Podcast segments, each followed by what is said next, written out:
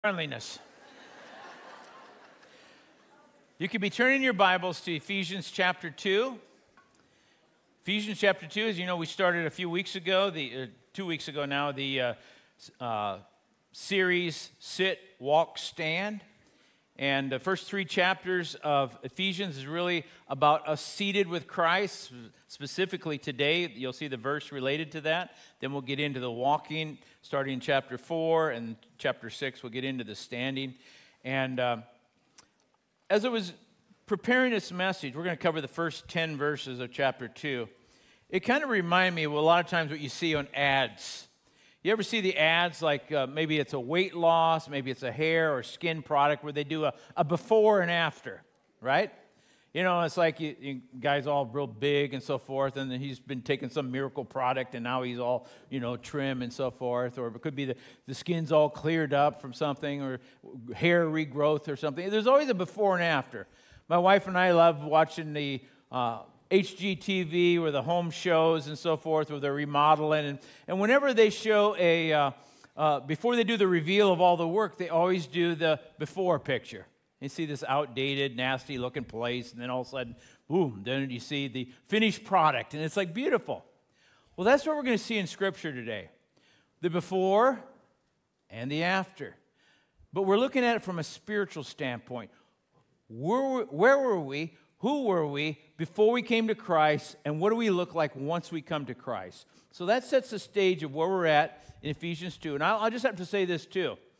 This is one of those passages that's one of the clearest passages on the gospel of Jesus Christ.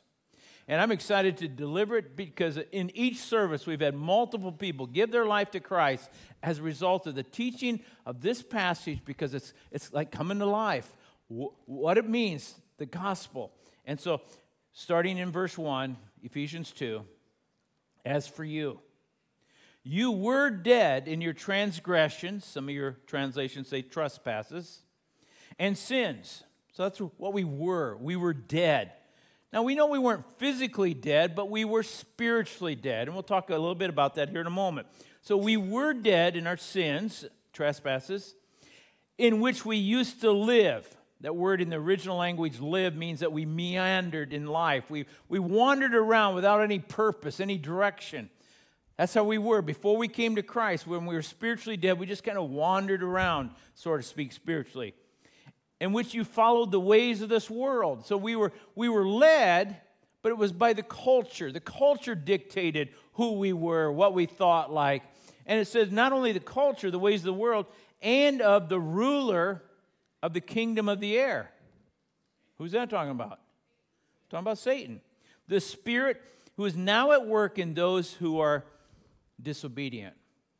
So that's the, that's the ugly part. Who we were before Christ. And if, and if you're spiritually dead yet today, at the end of the service, we're going to give you an opportunity where you can come alive spiritually. But we were dead. So the, here's the first point is that the gospel, the good news, starts with knowing our spiritual death and its consequences.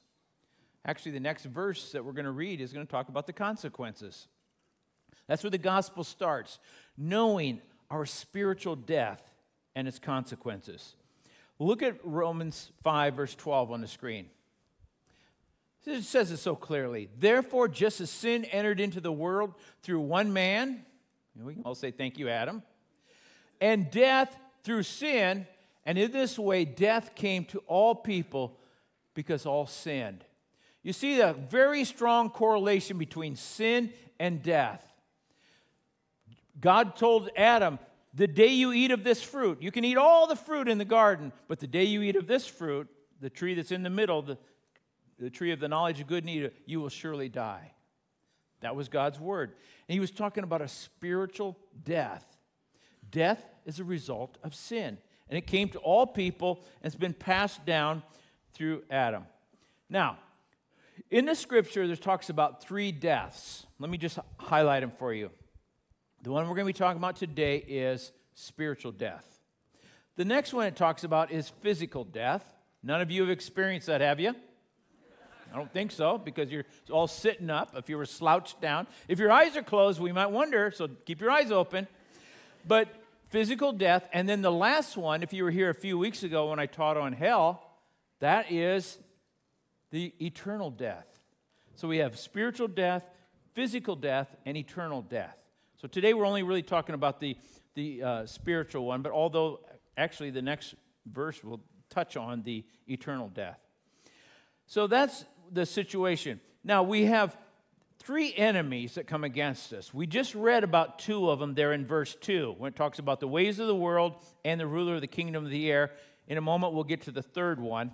But you can see them here highlighted for you on the screen.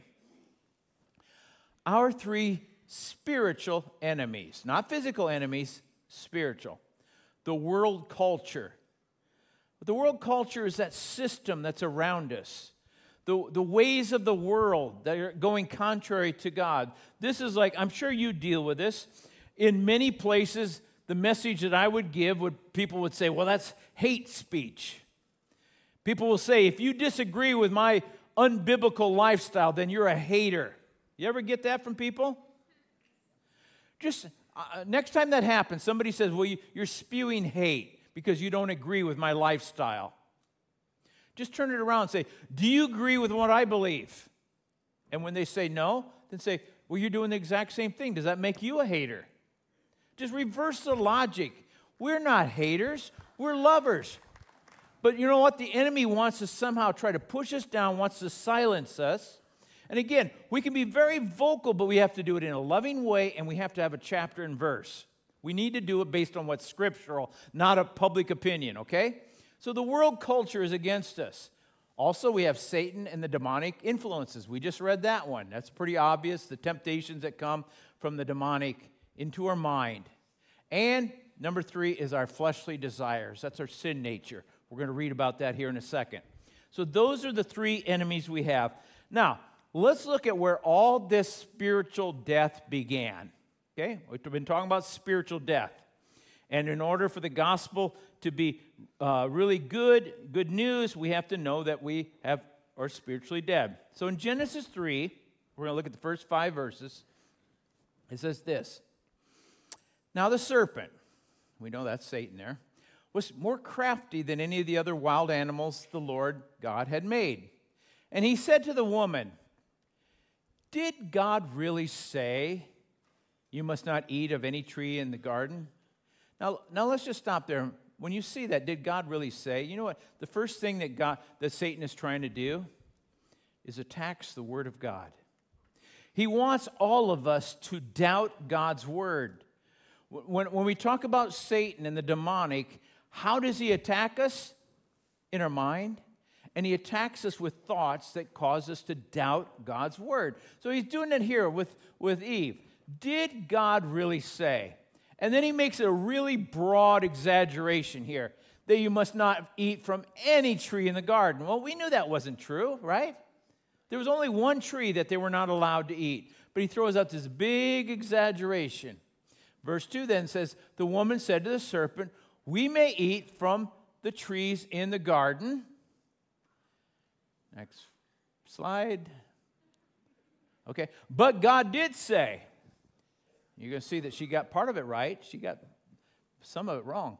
You must not eat fruit from the tree that's in the middle of the garden. And then she added to God's word, and you must not touch it, or you will die. Now, God never did say you couldn't touch it. Now, it's probably good wisdom that you not touch it if you're not supposed to eat it. But God had said it, the day you eat of it, you will surely die. Verse 4, look what Satan said. You will not certainly die. Again, it's attack on the word of God. And that's what Satan does. That's what's going on in our culture around us. They want to silence the word of God. They want to silence our beliefs. You will not certainly die, the serpent said to the woman. Now, he's to Satan's going to do the other thing he does, and that's attack the character of God. So he attacks the Word of God and he attacks the character of God. Look at the next part. For God knows that when you eat of, from it, your eyes will be opened and you will be like God, knowing good and evil. Oh, God's holding out on you. You eat it, you're going to be like Him. That's why He doesn't want you to eat it. He's attacking the character of God.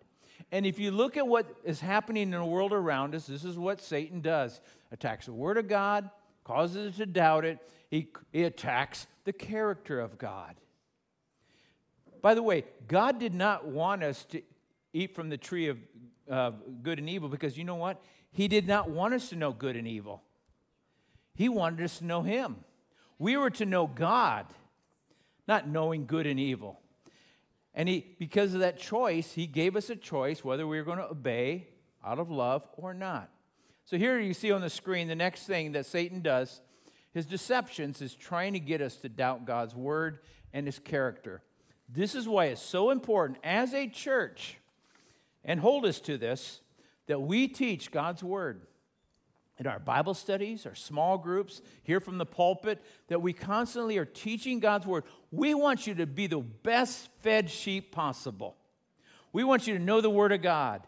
You know why that's so important? Is that when Satan comes around to deceive, you won't fall for it. You're going to say, I know the Word of God. That's contrary to the Word of God. That's contrary, and, and you won't be deceived. People that don't know the Word of God, they can easily get deceived. Now, I want to take it one step further. We don't want you just to know the Word of God because we're here teaching it. We want you to be feeding yourself every day the Word of God. So as you're in the Bible every day, having your quiet time, you're learning, God's speaking to you, and it will be the best defense that you have from falling for these, these enemies that we have. Amen? So, look at Satan's nature here. You'll see that he's a father of lies. He, he's a slanderer. He tempts us. His goal is to steal, kill, and destroy. And really, I think God is not so much after you. It's not like you're some big prize to him. I think he's after God. And he knows a, a good way to hurt God is to hurt his kids. And you're probably no different than that. Somebody comes after you, one of your kids, here's some mama bears in here, I'm sure. You're going to rise up. But that's the thing. He's, he's always attacking, attacking, attacking. Look what 2, 2, 2 Corinthians 11 14 it says, And no wonder, for Satan himself masquerades as an angel of light. You know how he does that? He takes his deceptions often and he wraps some type of truth around it. There's a lie and a truth mixed together. And if you don't really know the Word of God, you might fall for it. Again, this is the reason why we want to stay so strong in the Word of God. So, this is our state. Let's continue to read verse 3 all of us also lived among them at one time. It's talking about the people who were spiritually dead, wandering around. All of us among them lived at one time, gratifying the cravings of our flesh. There's our third enemy mentioned. So we see all three of them mentioned in verse 2 and 3. The cravings of our flesh, and following its desires and thoughts. Like the rest, we were by nature deserving of wrath. Remember, our first point is that we need to know we're spiritually dead, and there's consequences of that. What are the consequences of being spiritually dead? The wrath of God. We deserve the wrath of God. And this is why we want to make sure that we don't stay at that stage of, of being spiritually dead, that we come alive. And you're going to see the good news coming here in a moment. Now, deserving of wrath. Some of your translations probably say children of wrath. I, sometimes people will say this. You probably hear it. Maybe you even said it. Oh, we're all children of God. Doesn't that sound nice? Oh, we're all children of God. That's not true.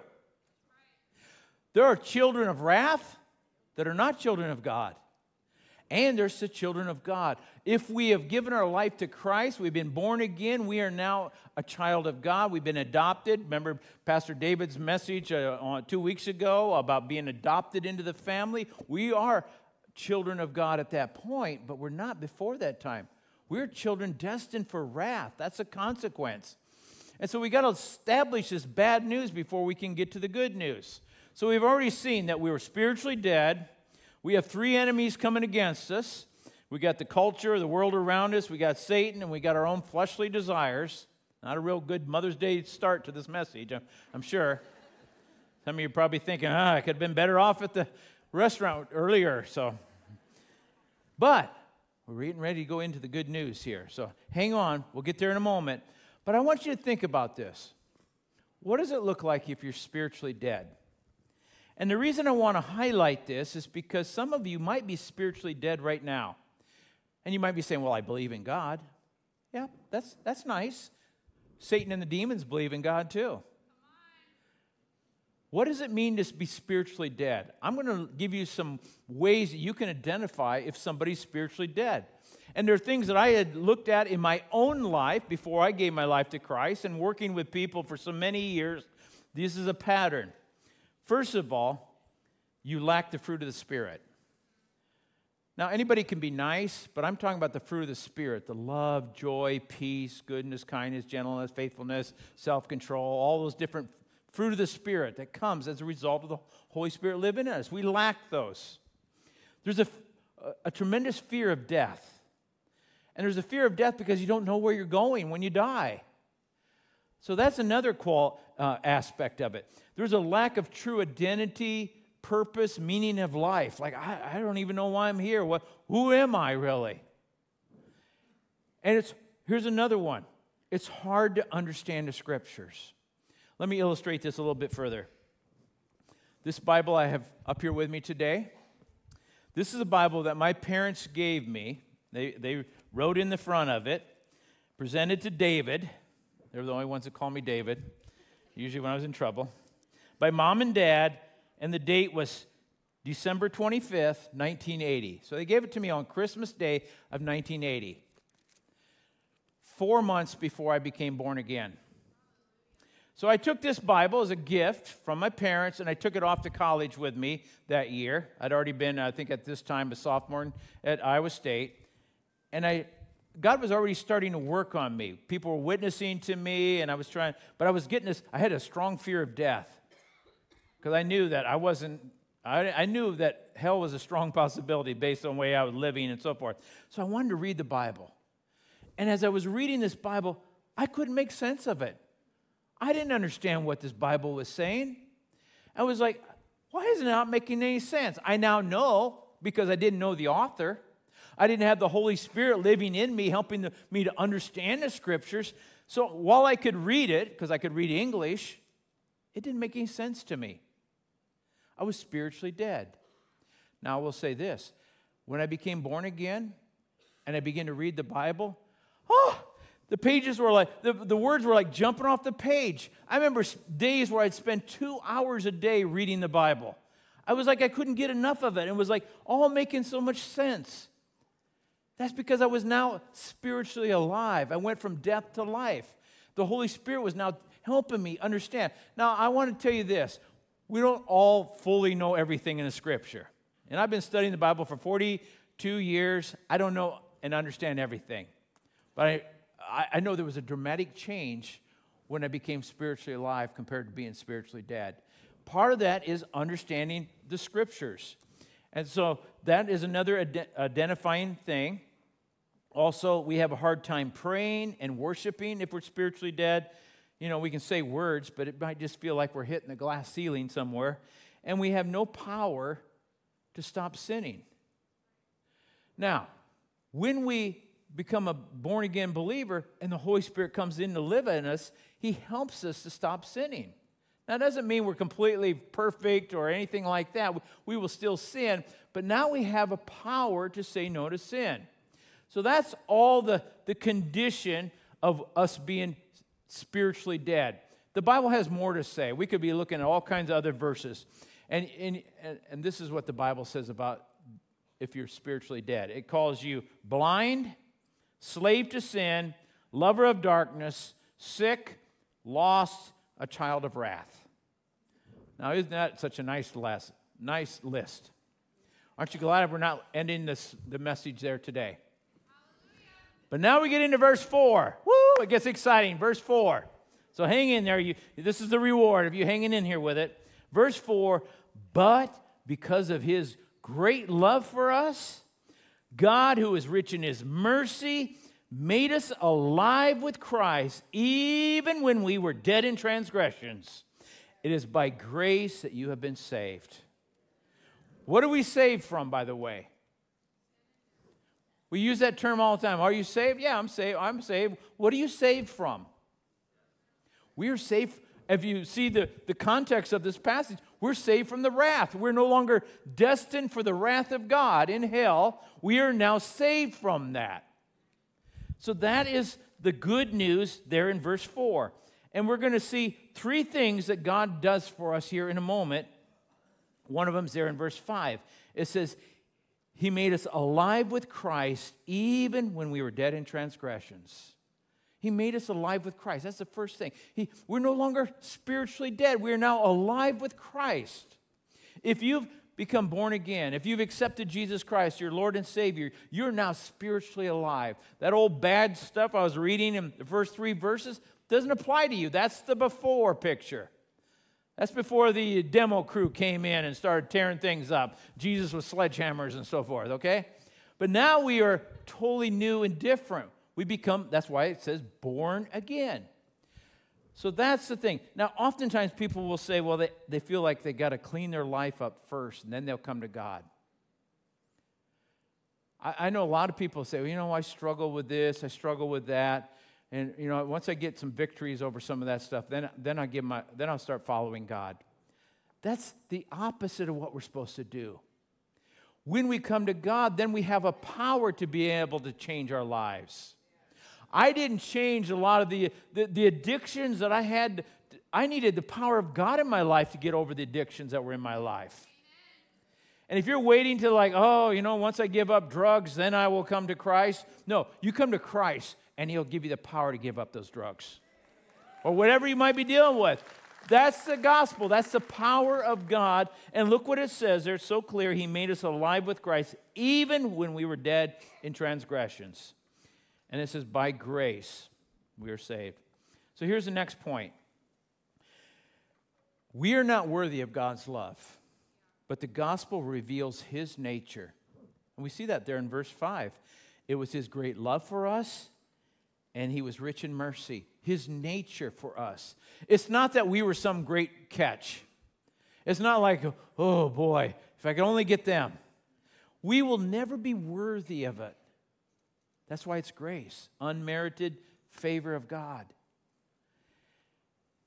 But He's love for us. And you know, the thing about God is not only does God love us, but God's nature is love.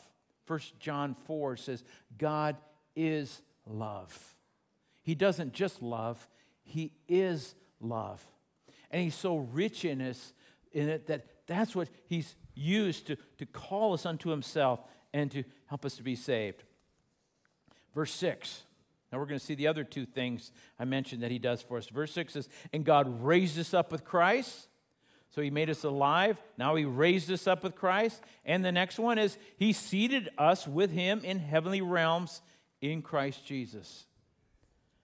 He's raised us up and he seated us with him in order that in the coming ages he might show the incomparable riches of his grace expressed in his kindness to us in Christ Jesus.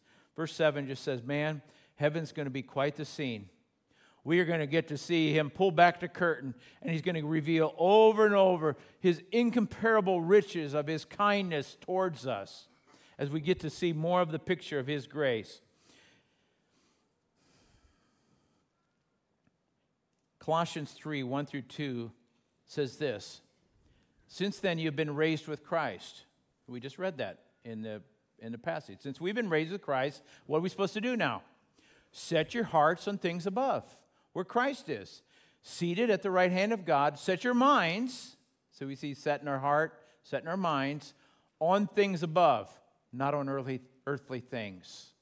So, that old saying that people say, well, you know, they're just so heavenly minded, they're no earthly good. That's not true according to that passage, is it? Since we've been raised with Christ, we are to be putting our focus on God first, our minds about the things of God in heaven. Once we do that, we are actually, uh, you can, once you're heavenly minded, you're going to be earthly good. You're going to have a better marriage. You're going to be a better parent. You're going to be a better employee or employer. You're going to be a better servant to, to helping love others. As we prioritize God first, everything else is going to flow out of that. Now it says we are also seated with him. Look at Philippians 3:20. It says our citizenship is in heaven, and we eagerly await a Savior from there, the Lord Jesus Christ. Now, I was thinking about this whole citizenship. We, uh, in, in our society, we use these things, right? Passport. This happens to be one of my old passports. And um, we can travel all over the world with our passport. We show our passport and they scan it and stamp it and so forth. So I'm going to use an analogy because uh, right now I'm, uh, I'm, I'm going to be leading a mission team, a medical mission team to Guatemala in November. Just about got the team full. Here's a little shameless plug. I need about four nurses and one doctor, and we'll be uh, done. But we're taking 34 people to Guatemala. While I'm in Guatemala, obviously I'm going to have my passport. This passport says I'm a citizen of where? United States. But it doesn't matter what country I'm in, does it? I'm still a citizen. I'm not a citizen in Guatemala while I'm in Guatemala. I'm a citizen of the United States. Now, I want you to think about that with you. You're here on earth, but your citizenship is in heaven. Once you become spiritually alive, you're not of this earth anymore. It's like you're in a foreign country. The Bible actually says you're an alien some of you a little more alien than others, I think. You're an alien, you're a sojourner, you're a pilgrim just passing through. So while we're here, we are a, a representative of where we're from. That's what we are. We're a citizen of heaven here on this earth, and our passport is stamped heaven. Now, the scripture has more to say about that because it also calls us not just a citizen of heaven, it says we're his ambassador. Look at this passage from 2 Corinthians 5. We are therefore Christ's ambassadors, as though God was making his appeal through us. See, he's not using the angels, he's going directly to others through us. We're his ambassador. We implore you on Christ's behalf, be reconciled to God. So, what is our role as an ambassador? To help bring people to God. They're, they're they're not reconciled right now. They're against God. They're, we just read about spiritually dead. So now, our role as an ambassador.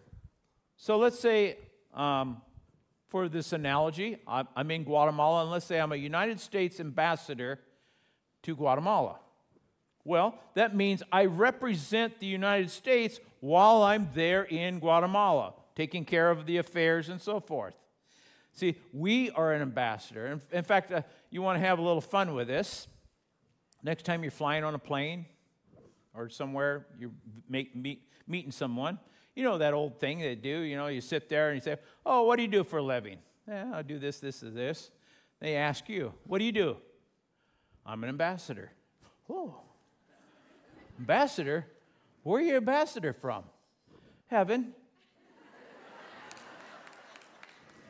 Well, you'll either have a great discussion or they're going to quickly change the subject to something else. Uh, can I get a new seat? But think about that for a moment. We are an ambassador. We represent heaven. We represent Christ here on this earth, not our home. And what is our role as an ambassador? To help reconcile dead, spiritually dead people to God. See, most people think God's mad at them. Oh, because of my lifestyle, be my sin, God doesn't want to have anything to do with me. No, God wants us to be reconciled. He goes on, pretty strong message. I implore you, be reconciled with God. Really strong words. That's what he wants us to do. So, in all of this, with what we just been reading, what is our identity? It says we're seated with Christ. That's what I titled this message. Seated with Christ. Our identity is this. First of all, we're spiritually alive with Christ. Remember, we were dead, now we're alive with Christ. We are adopted into his family. He raised us up and put us into his family. We're a citizen of heaven. We're seated there in heaven with him. And we have a role. We're ambassador of Jesus. Any of you are struggling with your identity, I don't care who you are, what age you are, this is not just for pastors. This is for everyone who has invited Jesus Christ to be your Lord and Savior, this is our identity. Alive with Christ, adopted into his family, a citizen of heaven, and his representative and his ambassador. Pretty nice list, isn't it? But it doesn't stop there. Let's keep going. Verse 8. Verse 8 and 9 is a couple of my favorite verses in the whole Bible. I love to use these. For it is by grace that you have been saved. Through faith. This not from yourselves, it is a gift of God, not by works, so no one can boast. So, how are we saved? How are we saved from the wrath of God? By grace. It's a gift. We don't deserve it. What do we do? We put our faith in it. It's through faith. The faith doesn't save us, it's what Jesus Christ did that does it, but our faith accepts that, believes that, trusts that. And then it says, it's not from you, it's a gift of God. Now, some people have wrongly misinterpreted that, thinking the faith to get saved is the gift of God. No, the gift of God is our salvation. That's really in the original language tied back to we're saved, and that's a gift from God. We do not deserve it. And it says, not by works, so one can boast. So let me just expound on this just a moment. When you're talking to people and you ask them about heaven, most people believe they're going to heaven. And if you ask them, why are you going to heaven? What are they going to say? Because I'm a good person, right? Maybe some of you are believing that today. Maybe some of you watching online are believing that right now that I'm getting to heaven because I'm a good person. Well, let me tell you some problems with that. And you're going to have a hard time arguing with these. Number one, how good is good enough? Let's say you're thinking, well, just a little bit more good than bad, like it's on a scale. As long as I'm 51% good versus 49% bad, then that's good enough. And let's say you were thinking that, and all of a sudden you realize, oh, it's actually 80%. I missed it. Nobody ever told me. Or you were thinking 80%, and you get, oh, nope, sorry, it's 90%. Oh, there, there's nowhere recorded how good is good enough. So that's the first problem. You don't know how good is good enough. And you know what people usually do is they compare themselves with people worse than themselves. Second problem what makes something good versus bad? We could have big disagreements in here whether something's good or bad. Even in Jesus' day, the religious people, they were like all so proud of keeping all these rules. And Jesus said, Yeah, you might not commit adultery physically, but if you're lusting after a woman in your heart, you're committing adultery. So Jesus took it beyond the physical to the actual mental thoughts that are related to it. So, what makes something good versus bad? That's the second problem. If you're, if you're basing your eternal state based on being a good person, you better have those two figured out very, very clear. Here's the third problem. Then why did Jesus Christ need to come and die on the cross? Was that a plan that went bad? No. He came because he knew we could never be good enough. He died as our sacrifice for our sins. He paid the penalty because God knew we could never be good enough. And actually, the standard for salvation, if you really wanted to be technical, you could say there's two ways to get to heaven. One way is through Jesus Christ, the other way is being absolutely perfect, never sinning. And we've all see we just read that we've all sinned. It all came in. So we cannot be so no one's perfect. No one's going to get there through their perfection. And it has to be through Jesus. And the fourth problem with that argument is actually it's unbiblical to think that you're going to be a good person. Even a lot of the people who claim to know the Bible and claim to believe the Bible, who, who say, I'm going to be a good person, it actually is contrary to this verse 9, what we just read. It says, not by works, otherwise we could boast about it. We could take credit. Oh, you get to heaven like, hmm, I got here because I serve in guest services at Calvary Chapel, Melbourne. Look at me. Oh, look at me. Oh, I donated money for that playground. Did you see that nice playground? I donated money for that. No. We're never, th- those are all great things, but that's not what gets us to heaven.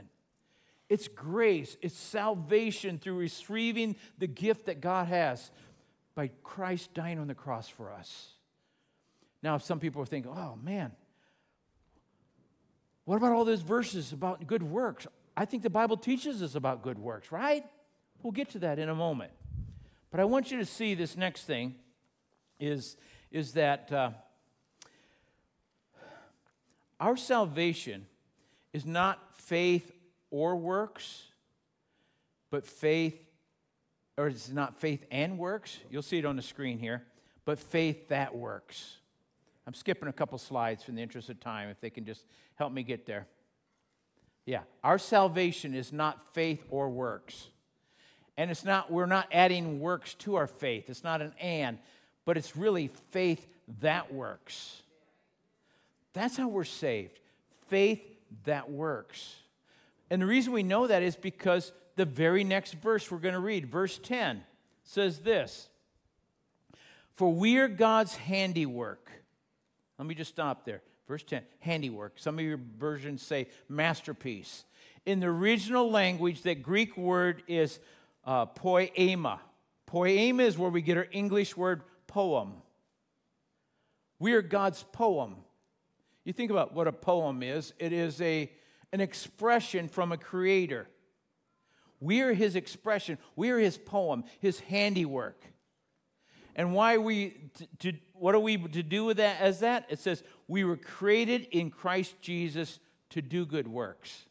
Well, we just read one verse prior, we're not saved by our good works, but we're created to do good works. In other words, the good works should flow out of our faith.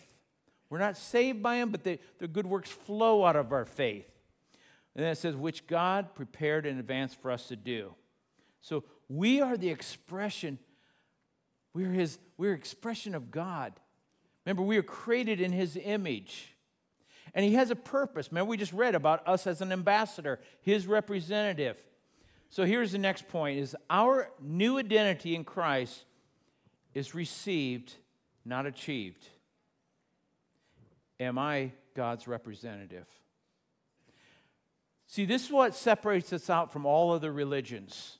All other religions in the world, it's about you working hard enough to achieve something. We don't have to achieve it, we just receive it. We receive it by faith. And then we just, out of that, as, as, the, as we receive, God puts His Holy Spirit in us, and then He begins to do His good works through us. Now, don't ever get the good works ahead of our faith. Okay, they flow from our faith, we're not saved by our good works, but as we come to Christ, we begin to change. We don't stay the same state that we were at before. Things begin to change. We begin to start to show love. Uh, uh, real quickly, uh, one of our pastors led a woman to Christ just this week. A family member had called and asked the pastor to go. She was 91 and she received Christ. 91. And Here's the neat, neat thing. After that pastor left, she contacted the person who goes to the church here, and they could tell her whole demeanor had already changed. That quick. Things begin to change. We're his workmanship. And who knows at 91 what, what other things she's going to be able to do before the Lord calls her home. But now she knows she has, she's not spiritually dead, she's spiritually alive. So, as I get ready to close things up, I just want us to see this. Our new identity in Christ is really kind of a, a summary of what we just went through tonight, or excuse me, today, is our new identity in Christ is we move from death to life. In other words, we're spiritually alive. We're raised up, we're adopted into God's family. We're seated with Christ, we're a citizen of heaven, and we're an ambassador. We're God's handiwork doing good works. That's your identity. That's who we are, seated with Christ, those particular areas. Are you doing that? Is that describing your life? If not, make the changes necessary. Maybe you're still making everything way too much about yourself. We're an ambassador, we're representing God. Some of you, though, are still spiritually dead.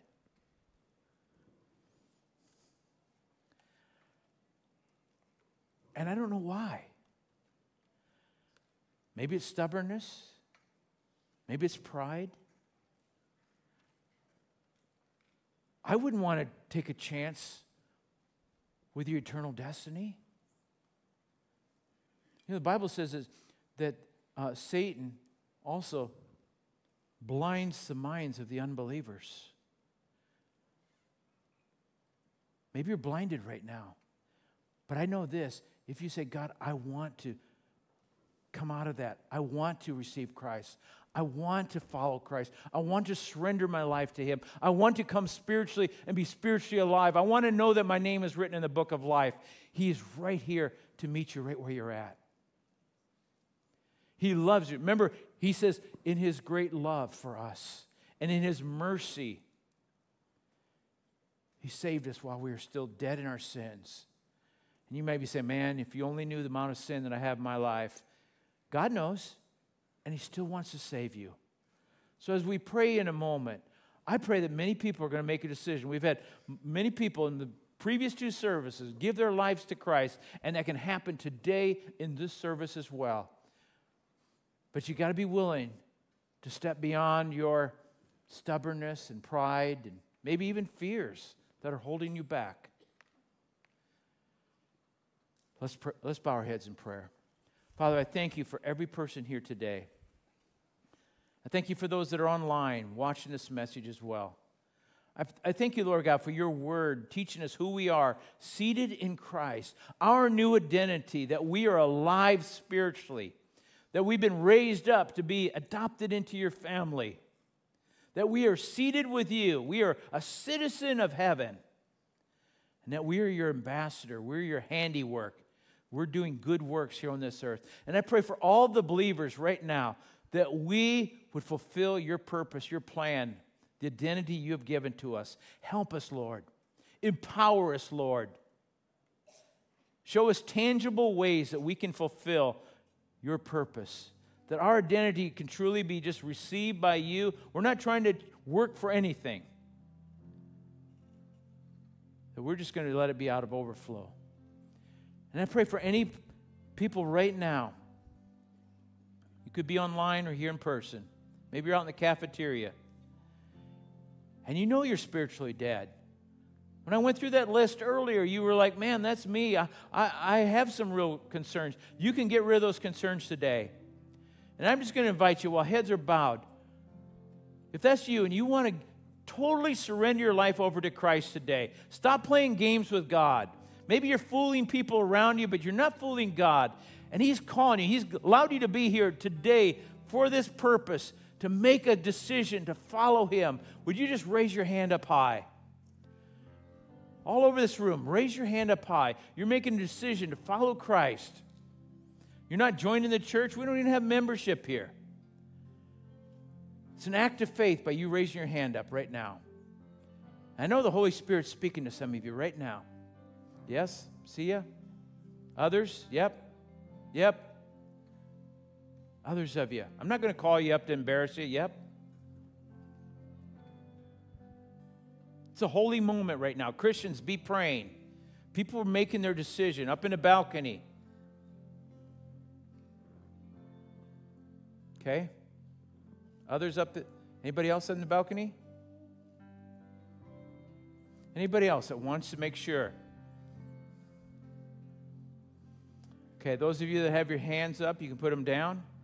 Let me lead you in this prayer. And it's not any type of magic words or anything, it's about the meaning of it in your heart. You're praying to God and you're asking God for forgiveness of your sins and to come spiritually alive by your confession to Him. So let me lead you in this prayer. Just pray it under your breath to the Lord. Heavenly Father, thank you for sending Jesus.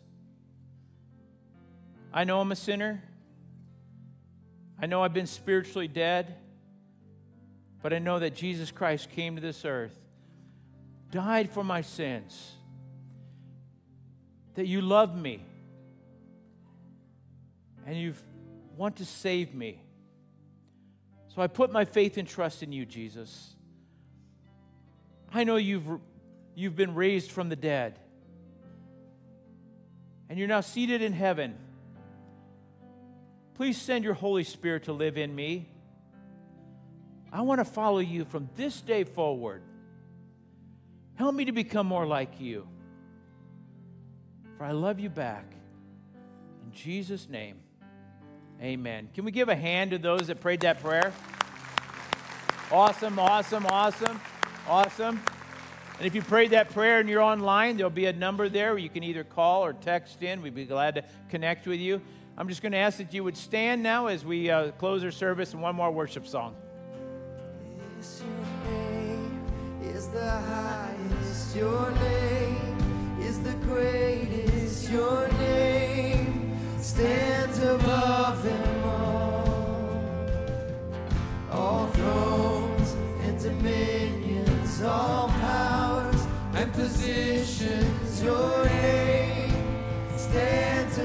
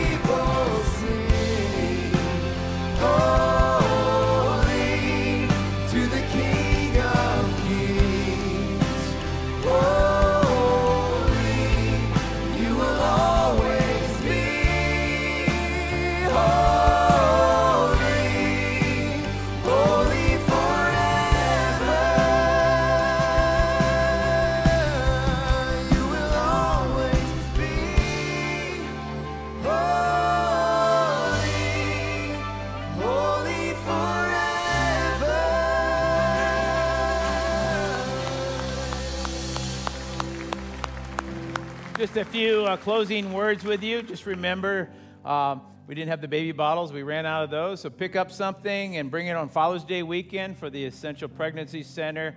Uh, if you are new, we're just so thankful that you're here with us, worshiping the Lord, studying God's Word. We'd love to meet you at the end of the service.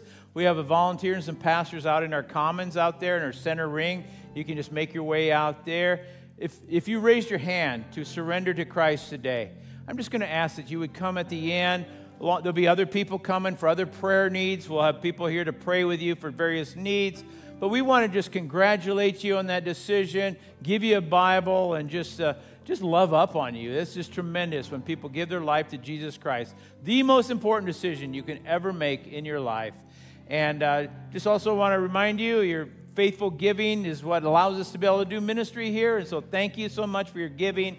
We have our offering boxes by the doors and the way out, or you can obviously give online. So thank you. And before I dismiss you, I do have some uh, wisdom for moms. For those of you with younger kids, you want to get a little rest? All you have to do is tell your kids, wake me up in about 30 minutes so we can clean the house. They'll be super quiet the whole time, right? Amen. God bless you.